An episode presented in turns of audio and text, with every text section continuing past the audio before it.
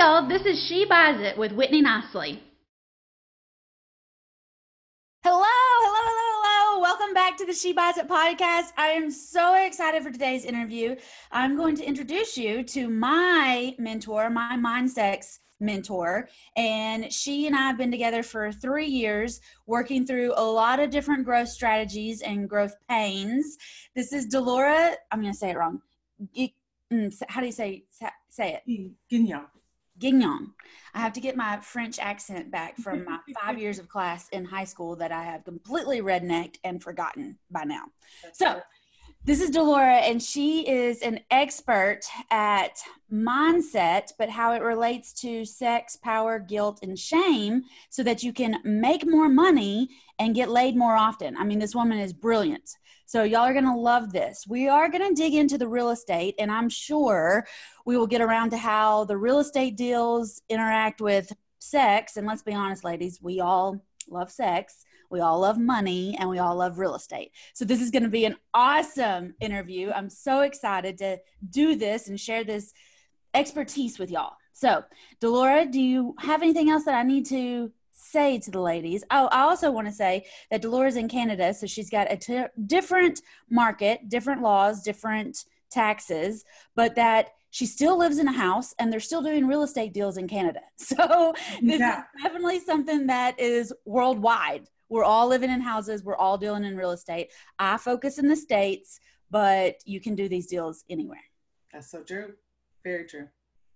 Anything else I missed? Oh, Delora is a mom to four young people, and they're not kids anymore. They're definitely young people. And Delora, we're going to get into, has been through some things that I think 50% of women will go through. And that being some deals that didn't happen and some deals that could have happened differently some divorce situations and just some different things than I have been through. But she is an open book and happy to teach us what she's learned so that the rest of us don't have to go through it. Absolutely. So let's dig into that a little bit. One of my favorite stories that you've shared with me over the years was maybe when you were a young married lady and you had some ideas and some goals and some things that could have happened and you'd be in a totally different ball game tax bracket all those things now. So share with us a little bit about what happened in the beginning of the marriage and how that worked out. Absolutely. So I'm always the girl that's going to jump off the cliff and then figure out how to land safely after I'm in the air. Um, this is why we're BFF. Yeah, exactly. me too. Figure it out. Yeah, exactly, exactly. It'll be fine. God will take care of it. It's all right. It's all right. Um, so back then I was, uh, I think I was 20 20 years old and full of everything. Like, I, what do you mean? I can just do it. I can just ma- marry a military guy. I can just have a zillion babies while he travels all over. No problem.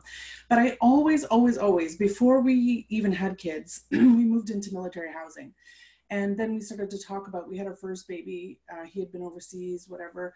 And I, we had talked about um, moving, buying a house and I said, I would really like to buy a house. Even before we were going to buy for ourselves, I said, why don't we buy a house with an apartment and we can rent it out? And I said, we could live here maybe another six months, maybe another year. Yep.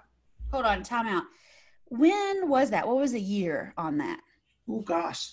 He, Victoria was born in 1999. So it was so, in the 90s. Yeah. So before the internet, for sure, yeah. before people are well, I mean, I guess there was people out there, gurus pitching programs and teaching how to do stuff back in the 90s, but before it was like in your face every day, you need to buy houses, you need to do this, you need to do that and set up generational wealth like way before I was preaching that every day for sure. Oh, oh yeah, I hadn't even heard of it. I think I wonder if I didn't know someone that had done that or if it just I don't even know how the idea came to me. Like it was just to me, why not? Why wouldn't we do it? We're living in someone else's i mean it was military housing but we're living in someone else's home. Why could why couldn't we do it? So today that idea that you had today we call that house hacking where yeah. you buy a house and you rent it out and somebody else is basically making your mortgage payment for you. And you can do that on houses with an apartment like you said. You can do that on a duplex a triplex a quadplex. You can buy a 10 unit apartment complex and live in one rent free for forever and manage it while you're there. I mean, that is awesome real estate experience. So today we call that house hacking, but in 1998, 1999, I don't know what they called that. Yeah. You're definitely ahead of your curve though. yeah, I'm not sure what they would have called it either. And to me, it was just, you know, another way to make money because at the time uh, when I was having her, I was working in a call center? No i wasn't working in the call center yet. So i think i was doing a bunch of jobs. Like i was i worked at a bar made really great money um, with my assets overnight. Uh, you know like serving people their booze and whatever. And then i also for a time i worked in a restaurant in the day bar at night. Then i worked in a hotel um, changing um, housekeeping in the day and bar at night. And then i just burned out because i just couldn't keep up with that kind of lifestyle. And it just so happened that I applied for a call center job. And I, so I, I, it all kind of happened at the same time but i was like there's no way that i should be poor like I, I didn't really have a concept of wealth though i'll be honest with you i lived in a um, my mom and stepdad were considered rich because my stepdad was a doctor my mom was a teacher that was rich to us, right? But it really wasn't. They had five kids. Obviously, you're not rich with that kind of income. And my dad was a fisherman, so he was his own entrepreneur, and it depended on the season whether or not you were going to have a good season or not. So I didn't really have a concept of wealth, but I just knew that I like to spend money, and I wanted to spend money when I wanted to. What do you mean I can't buy this? I don't have enough money. This doesn't make sense. And so I thought, well, that's another way of doing it. I'm going to live somewhere anyway. Why not live somewhere where I can rent it out or buy it and then rent it out for a year and then move in, whatever. And as great as he was at just letting me run with my ideas, he wasn't cool with that. My ex was not cool with that at all because it it just was not something that he's his family had done. It was just not something that anybody knew anything about. And you know there's there was tax taxes to worry about although he did go to accounting. But there was just things that we were trying to consider in all of this that we didn't have the experience to go through with. Um, and at the same time one of his friends through work started talking to him about building a house. And so they wanted to build. And um, my friend, I, I, I did end up building three doors down from where my friend lived. But looking back on it now, I wouldn't have done that. I wouldn't have built at that time. It was not, I mean, I made a lot of money when I sold it, but I didn't have anything that could keep making money. Once you sold it and you invested in your next house, which I did, was a, obviously, usually people buy bigger houses as you, you know, I, I bought a bigger house. I sold and made money on that house. And then we moved to where uh, the city that I'm in now. So it would have been something that I would have kept even if I moved out of that town. So my mom has always told me that you can only sell it once, which is exactly what you just said. You can sell it once and then you buy bigger, but then nothing else is coming in to make you any money. And exactly. the goal is if you're going to spend money every month, you need money coming in every month. You need somebody else making this mortgage payment for you. And, you know, we're talking 98, 99. That was 20 years ago now. So you could have an asset pretty well paid off, bringing you a couple hundred thousand dollars every month now to offset you yeah. and what you got going on and what you're doing. So I think a lot of women, especially when you're in your 20s, we've all kind of fallen into that. Okay, get married, buy a house, have babies, move up that ladder, but you already had that idea that there's another way out here. Yeah. You just didn't have the full support of your person. Yeah. Now, you said that your parents were a teacher, a doctor, and an entrepreneur. What did your ex's parents? What what were they like? Uh, were they risk mm. takers? One was a banker. A banker, very risk adverse very risk adverse. And his mom worked in a nursing home. Okay, so my husband's parents were both teachers very risk adverse. They're used to getting this much money, living on this much money. But yeah. now both of them had parents who were real estate investors, grandparents who were real estate investors. So they were this beautiful hybrid situation of where they're used to getting a certain amount of money, but they're also used to getting a little bit of mailbox money and splitting that with their siblings and their cousins and everybody else. And so, whereas Jason grew up very risk adverse and his parents weren't real estate investors. Their parents yeah. were his grandparents were on both sides.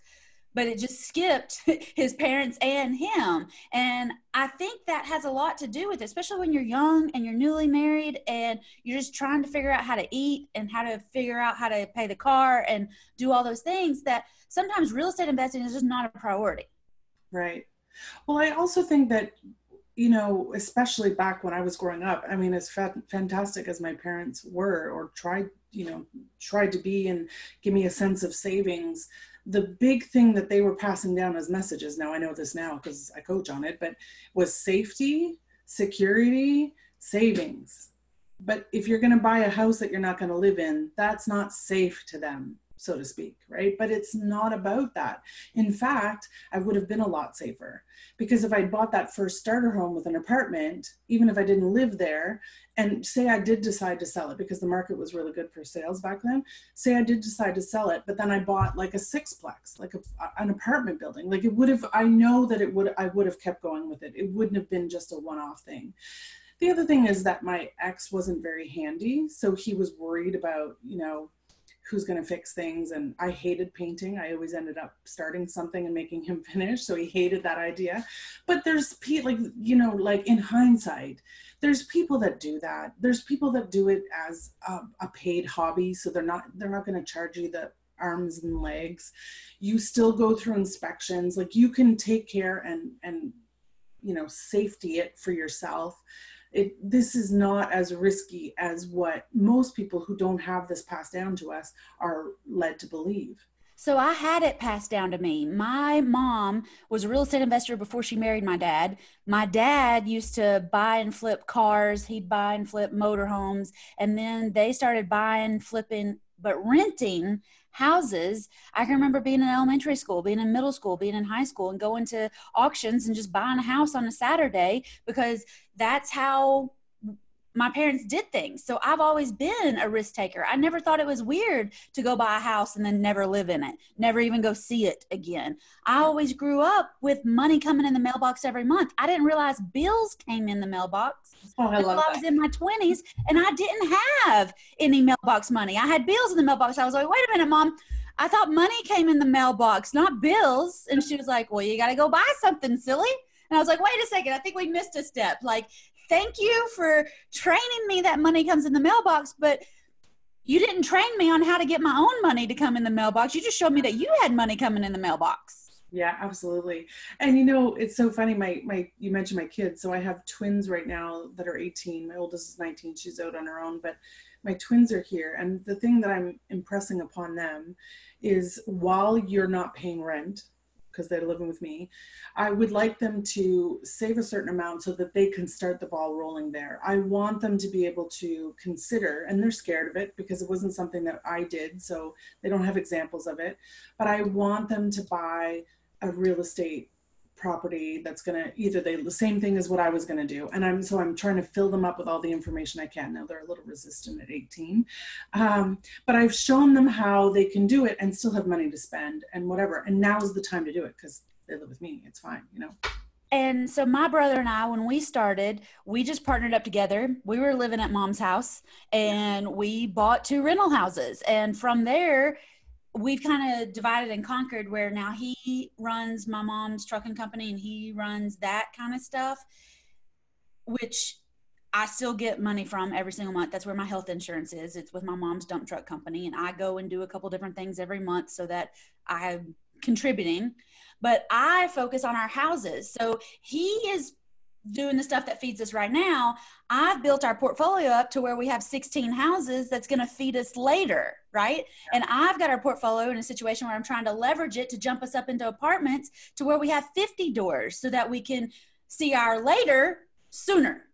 Yeah. Right? So I love some people will say don't partner with your family, but you're teaching your girls and Anthony, you're teaching your son too, that it's okay to take some risk and it's okay to take some advancements. And it's okay while you're rent free, debt free, and just kick, kicking it to take some responsibility that maybe everybody else isn't. And I think that's huge because we come from different parenting styles, but people talk about breaking generational curses. You're in a perfect position to break this. I don't want to say you're cursed or anything, Yeah. but break this expectation and push a different expectation to your kids to where they realize they can be entrepreneurs or they can be real estate investors and they don't have to wait until they're 50 to get started. Absolutely. In fact, I would say to anybody that's listening, if you like start yesterday, like don't there is no good time to start and there's no especially i mean you know you said was there internet? I don't know if i internet could have been out then but like if i had had a whitney back then really somebody that could show me how to do it who had taken the risk before me who would have just said no take the plunge. Because i was ready to jump off the cliff but i was having someone say no don't do it don't do it don't do it even though that was my intuition to do it like I f- knew in my gut that was the right step and i still talk about it because it was something that you know i didn't do. I don't have regrets.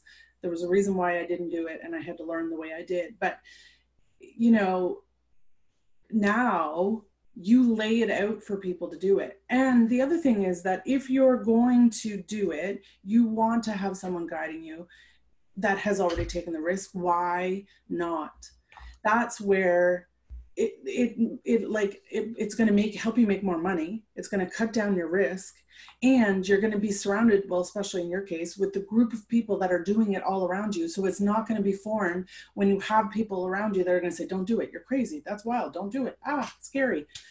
There's a community built already for that. So i just think it's like a no-brainer these days the best thing that I had when I got started was my mom's voice in my head saying, Do it, you'll figure it out. Do it, go for it. You can do this. Go, girl, you got it.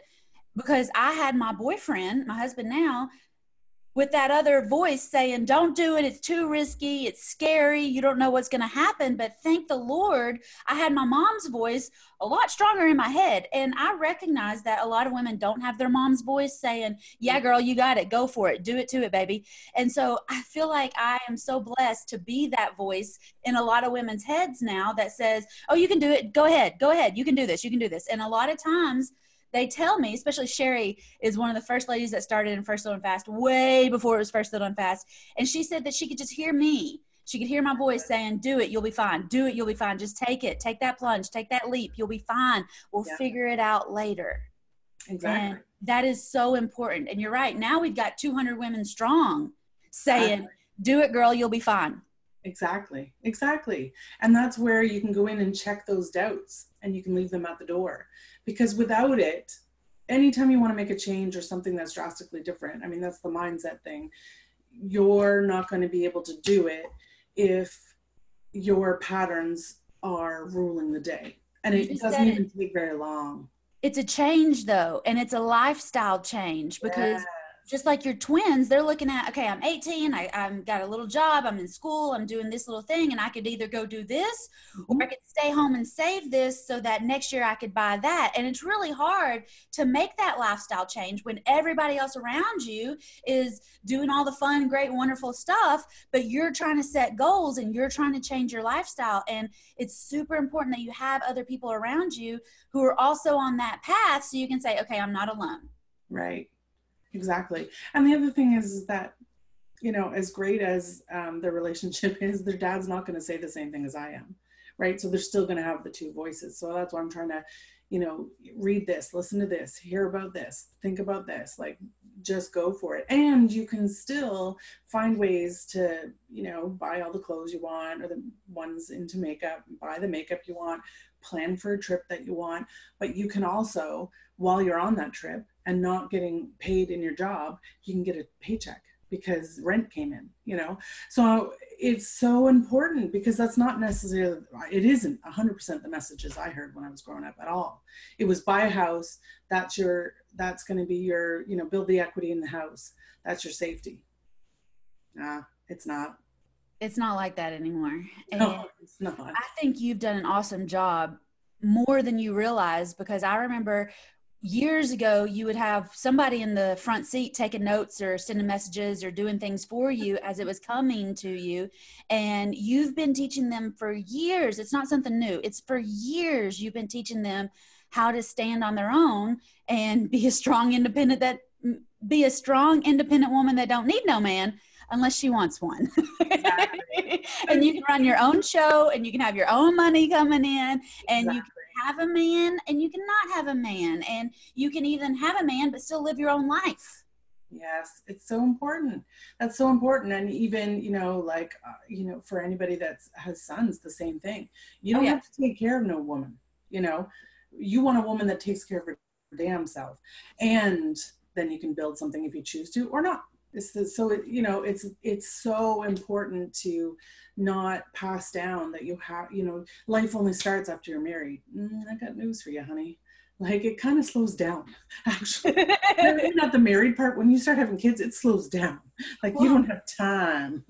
I know when we got married, it's taken us. We've been married almost four years, and it's almost taken us four years to figure out how to talk to each other. So it does slow down a little bit because it's just different. And we've been living together for three weeks in the last month, and we don't live together all the time. But I mean, God bless anybody that lives with their spouse. because that is one of the most difficult things that I have ever done. Yeah, it's a tough thing because we, but, but you just like pointed out something really um, critical. Like we both have different communication styles. We both have money patterns, programs. Like, you know, even just the way money's talked about how groceries are bought and when do you buy food and how is savings done and where do you live and how much of your percentage goes into what? Like it's just so different. So if you mash those two together there's bound to be things that go wrong. And my money story was i wasn't good with money. I was always told that. Your sister's the one that's good with money you're not good with money. What it really was is i wasn't good at saving money. I like to spend my money. But i wasn't like in trouble. I just bought things that I liked and I always I always made more because I worked. So, you know, at the age of 13 I had a job. So it was I got the money coming in, like no big deal. I but there was this I was the black sheep. There was this idea that I was going to be okay money wise, but the message that you're not good with money was why when I got married I deferred to my husband and I let him take control of the finances. We had fights about it. He didn't always agree with what I wanted to do and but it wasn't true. I, I, you know i ended up getting a job in corporate that i managed 14 million dollars and i managed it the best of anyone in there because i was like nope this is how you budget this and we're going to cut this contract and we're going to you know whatever. I always came in on target within like i think it was like 2% which is a small target right? And I was good with money. So as soon as I started to catch and understand what a money program pattern was and change that, I was like, I should have had that real estate, you know? Well, tell me a little bit more about that because money is in everything. And a lot of women will say, Well, I don't have enough money to get started in real estate. And I'm like, Whoa, time out. Limited belief situation right here. Let's break that one. Let's break this pattern first because yeah. you don't, the way I do real estate, you don't need any money to get started. I bought my first house well, once I figured out how real estate really worked, I bought my first house with ten dollars and I made fifteen thousand. I took that fifteen thousand, I bought another house for ten. I made twenty six thousand. So I'm stacked up thirty six thousand deep in two months. Exactly. That's exactly it.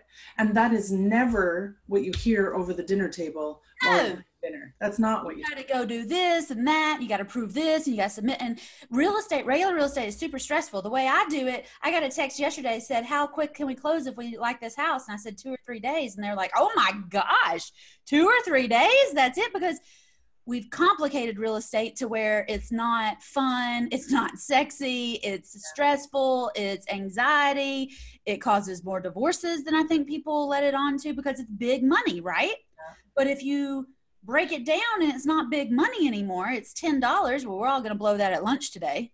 Right. Nobody's worried about ten dollars right. coming back. Where right. you could make fifteen thousand dollars. I mean, that's a huge return on investment, and I bet everybody listening would be willing to place that. Exactly. Bucks, you're going to give me fifteen thousand in eight weeks. Do it to it, baby. Let's go. Exactly. Well, and I think that's really you know the beauty of the way you do things, right? You're not saying to people you need to have a big chunk in order to invest in real estate. In fact, if you have a big chunk, one of the tools you offer them is private money profits, right? So there's other ways to make money if you do want to go into it with a big chunk of money. That is better than just sinking it into one house, probably. So there's, you know, there's different, so many ways to slice this pie. And what I love is that you offer it to people in a way that, you know, I, I couldn't have dreamt that the, any, any of that was possible. But it's because we're fighting this huge monster out in society that says it takes money to make money. Yeah. Exactly. That's a limiting belief too. And we've both been to Tony Robbins. We went last July to Tony Robbins, talked about limiting beliefs, had amazing breakthroughs in both of our lives after that. And I'm a huge Tony fan because he just brings things to the surface that you didn't realize you've been fighting. Yeah, absolutely. Absolutely. And there's the um there's the law of resistance so what happens is that we go for go like an opportunity will come to us right so let's say for example an opportunity to um, buy land or house comes to us and we're like oh but we don't have the money because we're thinking about it in the traditional way that we're thinking about it. But if you have the desire for something you have the way to do it already around you you just might not recognize it. And that is where we're not trained to see that way. We're just trained to see the negative the i can't do this i'm not going to. But i'll tell you when you reframe that like say for example um, they always use this with mothers, but it, say, for example, that your kid was pinned under the car, you would find a way to get the damn ki- car off the kid. That's where women come into superhuman strength. Because if you have a desire strong enough, the solution is there. You can't have a desire that's not meant for you. You can't. That's why we're so different. And that's why, like, even if you talk to your spouse, he'll think it's crazy because he doesn't have that same desire you do. But if you have that desire, the solution and the way to do it is here you just might not recognize it right away. So if you start to say, oh, well, okay, if I believe it's possible, where's the solution? How can I do this? And one thing is, I think a lot of people, when they say, I don't have the money, that's just some sort of programming to keep you small and safe. Yes. To keep you in the same comfortable position that your family's been in and they've been in and they've been in. And I missed that lesson in growing up apparently because my parents always took me to auctions. So actually the first piece of property that i ever bought where i realized i could really be a real estate investor because even though i wasn't taught that i still caught that from society that said you need more money. And i had a job where i was making $500 a week two grand a month. I'm never going to be able to buy anything. I'm never going to be able to move out of my mom's house at that point right? Yeah. But i ended up at an auction on a saturday where land was selling for $500 or $1000 and I was flipping trucks. I was flipping furniture on Craigslist. I was already going to auctions and doing other things to make extra money because I wasn't making enough, right? And that's a lot of people feel that. I'm not making enough. I'm not making enough. I'm not making enough. But I was actually taking action to where I was going to be making more, right? Yeah. So I ended up at an auction where they were selling land for what I was buying couches for. So I just bought it. And then it was, oh my gosh, I can do this.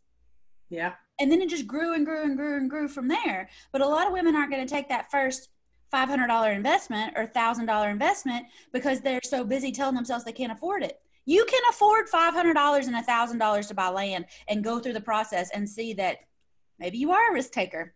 Absolutely. And it's not even like what I also think is so, um, it's a risk because you've been taught that it's a risk. It's not really a risk. It's, it's fine. Really risk. No, my ex husband who used to go overseas was taking risks. You know, like, these things are not risks.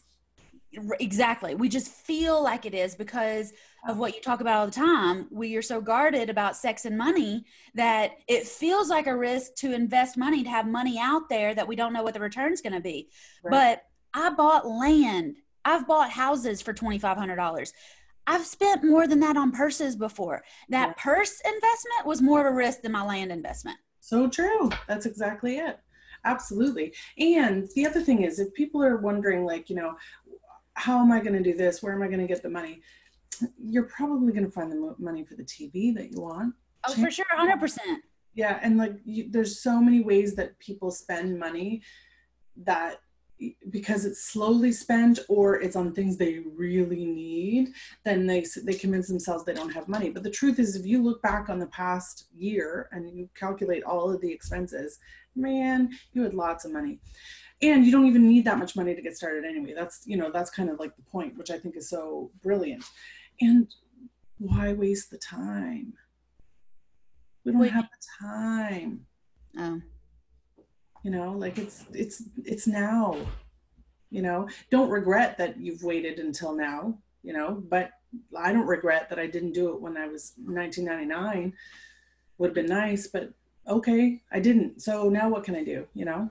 you said earlier though you made money. You built a house. You sold it. You made money. Yeah, always. And, and that al- that also goes to show there was always something guiding me.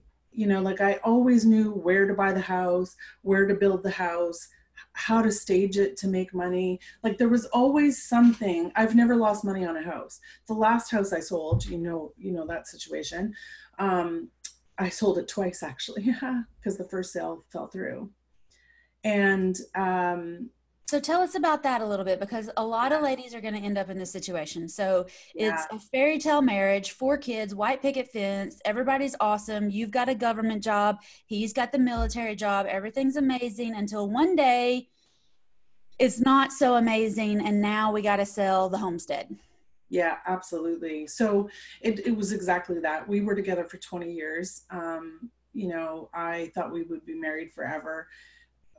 Still have a lot of respect, you know, great guy. It was just that I started to see that I was not living the life that I wanted to see. And as I moved towards what I wanted, we just got further and further apart. And he didn't like change. He didn't want to change. Not a bad thing. It's fine. And so he stayed exactly the way things were. And when I um, left, when I, or well, I didn't actually physically leave, but when I wanted out of the marriage, then we had to face the fact that we've been living so intertwined together that we had to, you know, unravel that.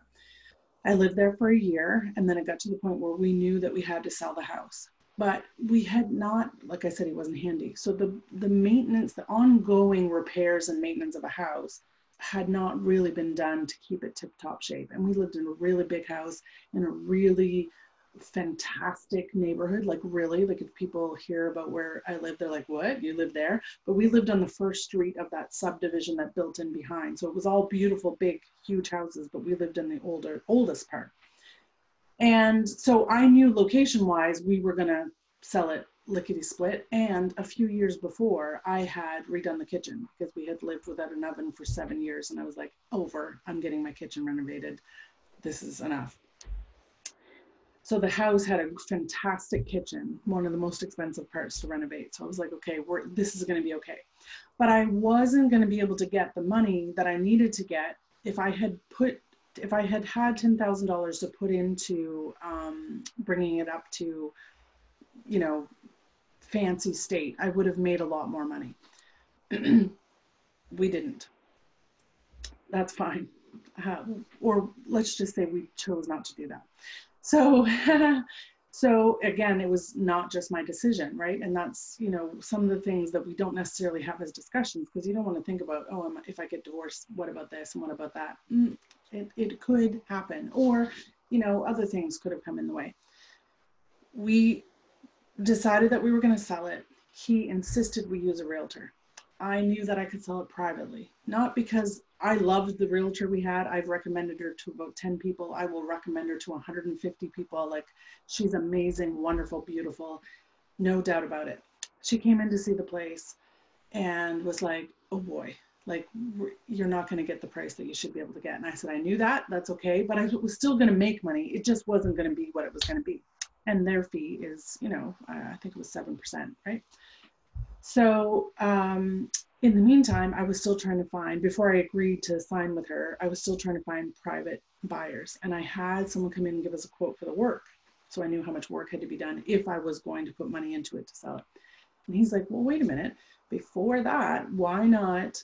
Um, I buy houses. So I'll talk to my partner and instead of doing the work, we'll buy it you can stay here for six months a year until you find a place because that's the other thing. There's a big boom where i live so finding a place for me was going to be tougher because i wanted to live near the you know, um, high school and arena because my son's always at hockey right?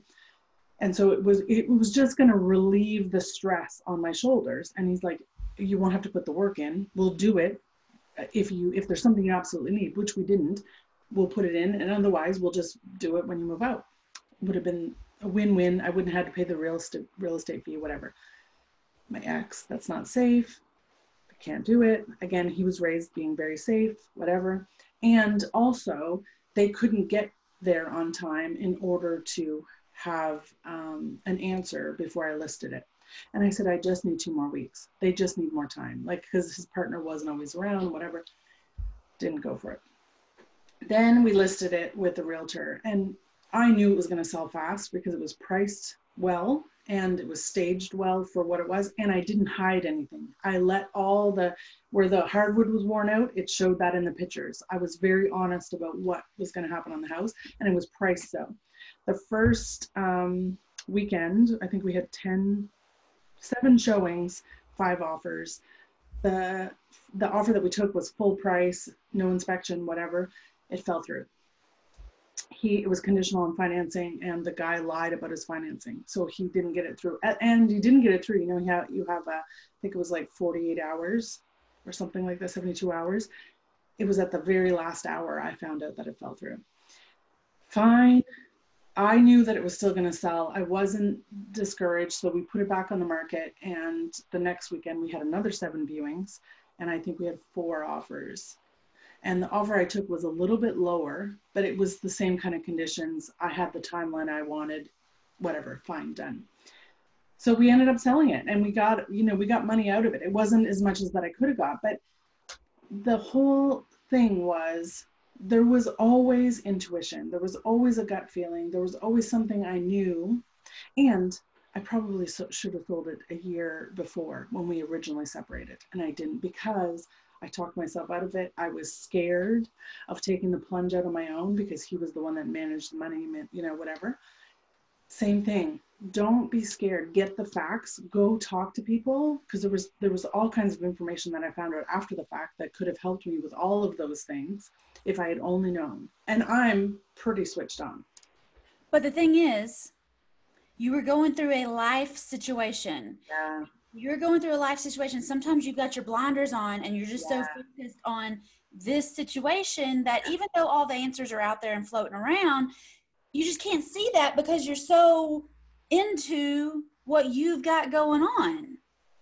And that happens to all of us. It doesn't matter if you're going through a divorce, which is a life situation. It doesn't matter if you're going through a new job, which is a life situation. It doesn't matter if you're getting engaged. It doesn't matter if you're changing up your health insurance. It's something that you're focused on and you just don't see all the other options, or you're so overwhelmed that yeah. those options are just is too much. So we just shut shut down a little bit and just focus on what we can focus on. And Absolutely. there's nothing wrong with that. It's going to happen to all of us. And you coming out the other side of that, you see all the other things now, but at the time, it just wasn't necessary, you know? and it's it's a safety thing for sure it's a comfort thing and it's a it's an end to one life and selling that house meant that it's really over. And a lot of ladies that I talk to, they end up with rental houses and they don't want to sell the rental house because it makes money, but they also don't want to sell the rental house because it means that life is really over. And it good, bad, or ugly, it means it's really over. Yeah. A lot of women just don't want to face that either.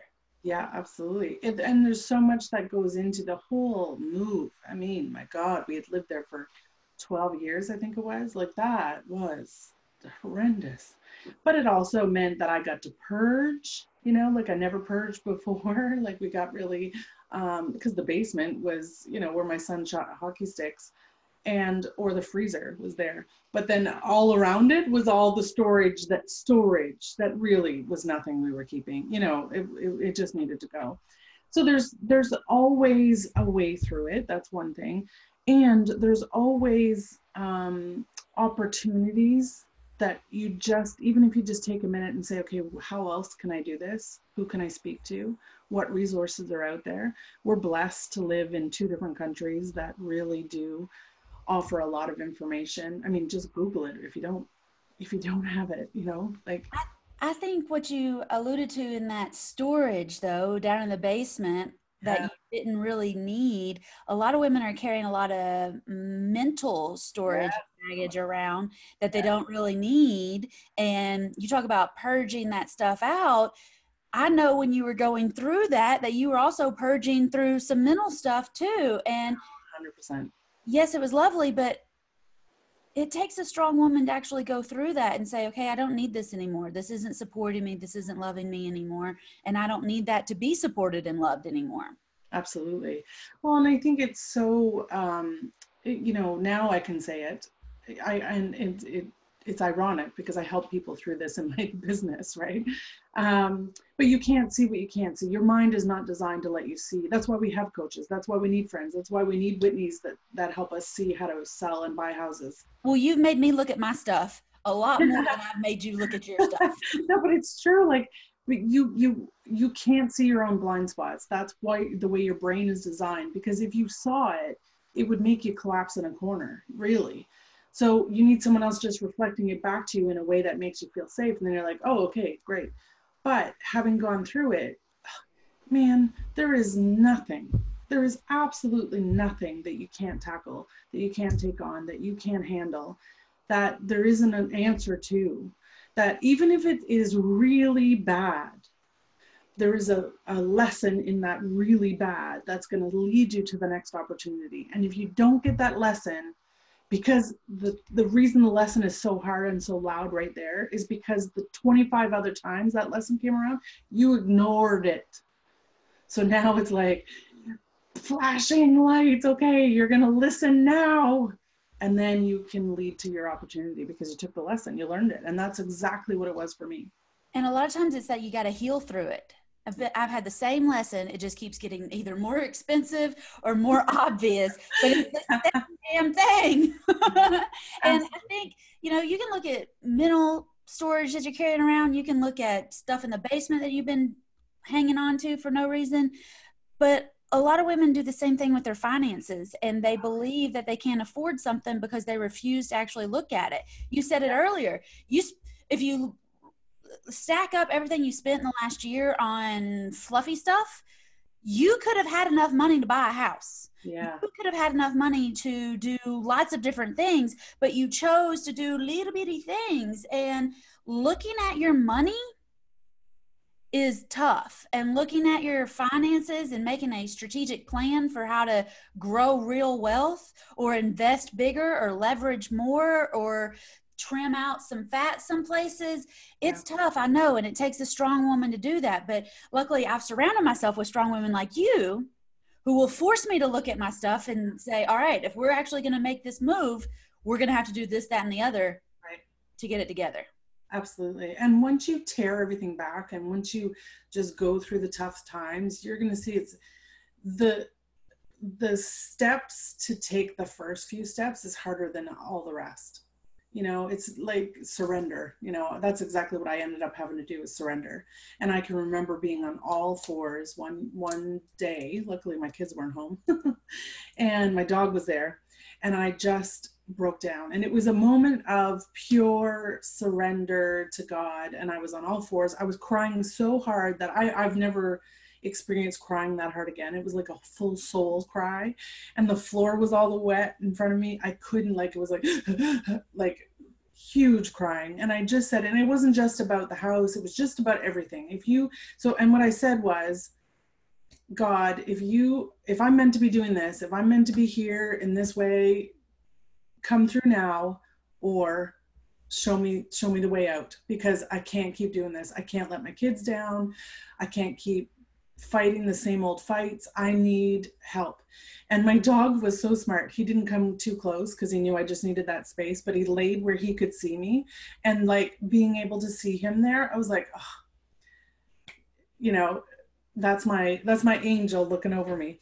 Anyways, I I swear the minute that I surrendered, two days later, everything that I had been worried about started to like bing, bang, bang, work out. And I don't think you have to um, get to that point.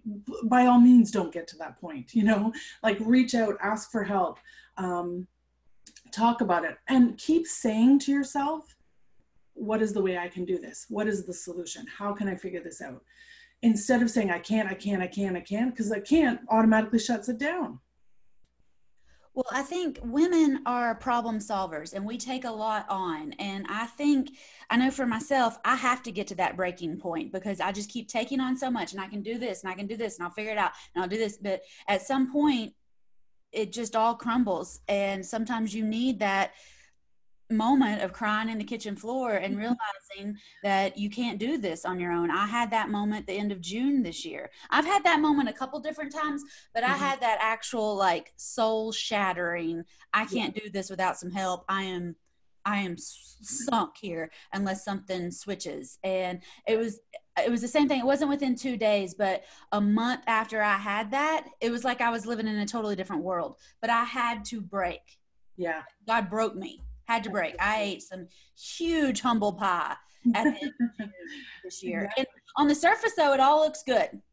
Exactly. Well, and I think you know that's the other side of the the law of resistance. So when you when you welcome something in of a higher nature, you have to let go of something of a lower nature. If not, you don't have room. It's a it, you know it's a it's the it's the way of the universe. It's the law but what so many of us do is that we try to welcome in the bigger the higher and we don't let go of the lower stuff. So of course we need to break. What what are you not you're not a camel and even camels have their limits of what they can carry on their back you know? That's why we have cars is because horses and camels couldn't carry all our crap around. But, but it's not true. I don't know which law it is but if you take an empty box it won't take long before you fill that up. But if you can clear it out, you can purge it out, then more will come in. And I feel like that with my bank account these days. It's kind of funny that I can look at it like that now, but I used to panic when my bank accounts would get low, but it's like an empty box. When the bank accounts will get low, that's just when we're going to refill it. Yeah. And yeah, I want them to be high and maxed out all the time, but I got to spend some money. My houses need to be kept up. My Mm. myself. I need to be kept up. My businesses need to be kept up. I've got people that i need to pay that i need to grow that i got things i needed to do. So spending money isn't bad. Money loves movement. Exactly. money loves assignments and money loves to be loved. And when you appreciate it and you can say okay great i've got $3000 that is amazing. And that means i've got $3000 that i can spend on this that and the other perfect. Awesome. And then you turn around and you've made ten or fifteen thousand dollars. Great. Thank you. Now i've got ten or fifteen thousand that i can spend on this that or the other. Like given an assignment. Write out what you're going to use it for and appreciate it when it comes. Don't say oh no i don't have enough. Well then you're never going to have enough. And honestly none of us ever have enough. I'm pretty sure even the big guys you know bill gates is on a mission to like cure different health diseases. He doesn't have enough money to cure different health. It's just that you're on a different level. You want to do different things. Yeah, absolutely. Nobody ever has enough money. But if you appreciate what you have and what you're working with, you get more creative. I'll, I'll say, when I got into real estate investing, I went broke trying to get rich. Yeah. Because I thought I needed money. The best thing that ever happened to me is I was down to my last $75 and I got creative and I learned about creative financing. And from there, I spun it into 140 grand the next year. Exactly. That is and 14 that is houses. Exactly, exactly. And that is the you so you let go of this idea of a lower nature that you had to have money in order to invest in real estate and the opportunity to do it in another way showed up it was probably there before you just didn't know it because you were determined to have money to spend money to buy real estate creative financing's been around longer than mortgages have been around. Oh, there you go. Owner financing has literally been around since Jesus was here, y'all. That's exactly it. And if Jesus could do it, why couldn't we? I mean, regular real estate with mortgages and brokers and agents, it's only 100 years old. It's not even 100 years old. It started during the Depression. Mm. It's the baby on the block, but it's a brainwash to where we think that's the way it's supposed to be done. It's not, y'all. yeah. Well, and it's kind of taken over, right? It's, but I think I, in Canada anyway, I see things switching. I see it in a different way that there's people buying up houses and then rent to own or you know finance owner financing is all is happening around us it's just not as big as mortgages still it i don't think it ever will be as big right even during their last recession, people were buying up houses and doing all sorts of great and amazing things. People made a ton of money. Yeah. doing creative financing, but everything on the news was foreclosures and the economy and it's tanking and blah blah blah blah blah. It'll happen the next time too. Yeah, exactly. And I think it's actually closer than we think. But if you're open to seeing how that can be an opportunity instead of the doom and gloom. I tell my girls all the time that if they can get these deals done right now, because this is a tough market to do creative financing, but when we go through the next recession, oh gosh, it'll be, I mean, my girls will be so swamped they won't be able to you know turn around every day without buying a house. Exactly. Because they've learned in what's a good market but it's a tough for investors? And then when it switches to a bad regular market it's going to be amazing for investors and they've already figured out how to do it without money exactly without exactly. banks without credit exactly that's exactly the thing to do if you can do it at its hardest time you can do it when it's easy that's right Delora, this has been amazing. Do you have any advice for any ladies who are thinking about getting started or they're on a similar path that you were or are on? What would you tell those ladies? Do it. Like run, run all the way into it and do it with Whitney. Like I, I I'm not just saying that because we know each other and whatever. Like I never ever I've never been asked to promote your stuff. I've never, I don't get any kickbacks from it, nor would I take any. I just genuinely know what you offer. I know that you care. I know that you've been there, you've done it, you support. The women in the group support each other. Like, I just think it's a, this is one of those things that it's no brainer. Like, do it with Whitney. If I had had a Whitney back then, oh gosh, right? But I have a Whitney now, so it's great. This is fantastic. Yay! you got me now. It's all good. And exactly. So definitely do it. Don't wait. And there's nothing that you can't figure out. And if you, the thing is, is that the Oprah said this, and I think it's so important. She said when she was, um, I think it was when she was 13 or 15, when she was going in for, um, she was going to be put in a home or something. I don't remember. She's like, Jesus, just give me another chance. I know this is not meant for me. Delinquent home or something like that and he, jesus did and she you know god did and she ended up taking another step but she said in that moment if he had shown me what i'm doing now buying a network starting my own network she didn't buy one she started her own network she said i wouldn't have believed it so god is never going to show you. He's going to give you glimpses of what's possible. And that's why i had the intuition like buying that house with the apartment was my was god saying you can do it. and but he's never going to show you the full thing because your brain will not accept it. It will not believe. Oprah wouldn't have been able to believe that she was going to own a network but she did believe that she was it was possible for her to do bigger things. And that's the same thing for us right? Like we just if you take one step the next step will light up. If you take another step the next step is going to light up. You don't have to know the whole path. Go for it take the step. And if you work with whitney you're going to know the whole path anyway. And don't forget, there's thousands of ways to make money in real estate. And I'm here to support you in whichever way that you decide to go forth and make your money. And I think it's huge to also have that tribe of women that are they're learning they're showing you the good bad and ugly that they're going through that way you don't feel alone when you go through the ugly when you cry on the kitchen floor you're like all right well whitney did it delora did it sheila's been there leslie's been i mean everybody's been there right let's not pretend that it's always unicorns and rainbows it's not no. No matter what Instagram tells you, it's not. Exactly. Exactly. And keep it doesn't going. need to be either. That's the other beautiful thing. Thank you so much. That was you're excellent awesome. advice. I appreciate it. And I know you're in the She Buys It group. So we've got a huge group on Facebook that's totally free. Anybody can join. There's a link down below. So if anybody needs you, they can reach out through the She Buys It group and say, Hey, Delora, I need some help. Um, Delora is also an honorary member of First Deal Done Fast. So any FDDFers that need some help, Delora will be there for you too. And she's helped me tremendously over the last three years. I cannot thank you enough for being there for me and being my sounding board when I needed somebody and I was at my breaking point. So thank you so much. Y'all get somebody that's going to be on your side and going to call you out on your stuff because yes. that's important. So important. Thank you, Dolores. Is there anywhere else, anywhere else they can reach out to you if they need Mindsex, mentoring, somebody to talk to, anything like that? Yeah, Mindsex. Just Google or or hashtag Mindsex. I'm everywhere. And I'll say there's lots of mindset. Yes. Coaches, mentors, gurus, blah blah blah blah blah. There's only one Delora. That's right. I'm the only one. Yay! I'll reach out to her. Thank you so much. Please subscribe to the YouTube channel if you're watching on YouTube. Subscribe to the podcast, the She Buys It podcast.